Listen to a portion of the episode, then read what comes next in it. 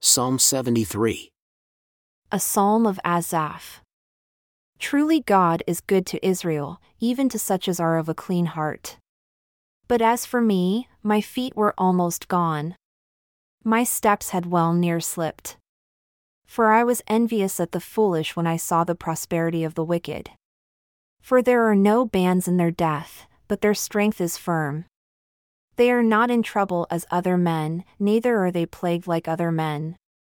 Therefore, pride encompasses them about as a chain. Violence covers them as a garment. Their eyes stand out with fatness. They have more than heart could wish. They are corrupt and speak wickedly concerning oppression. They speak loftily. They set their mouth against the heavens, and their tongue walks through the earth. Therefore, his people return here, and waters of a full cup are run out to them. And they say, How does God know?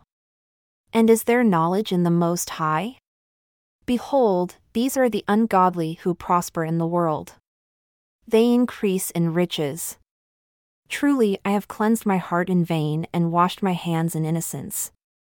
For all the day long I have been plagued, and chastened every morning. If I say I will speak thus, behold, I should offend against the generation of your children. When I thought to know this, it was too painful for me until I went into the sanctuary of God. Then I understood their end. Surely you did set them in slippery places. You cast them down into destruction. How they are brought into desolation as in a moment. They are utterly consumed with terrors, as a dream when one awakes. So, O Lord, when you awake, you shall despise their image. Thus my heart was grieved, and I was pricked in my reins.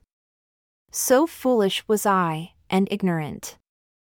I was as a beast before you. Nevertheless, I am continually with you. You have held me by my right hand. You shall guide me with your counsel and afterward receive me to glory. Whom do I have in heaven but you?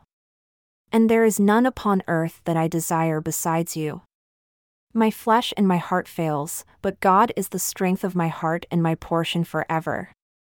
For behold, they that are far from you shall perish. You have destroyed all them that go whoring from you. But it is good for me to draw near to God.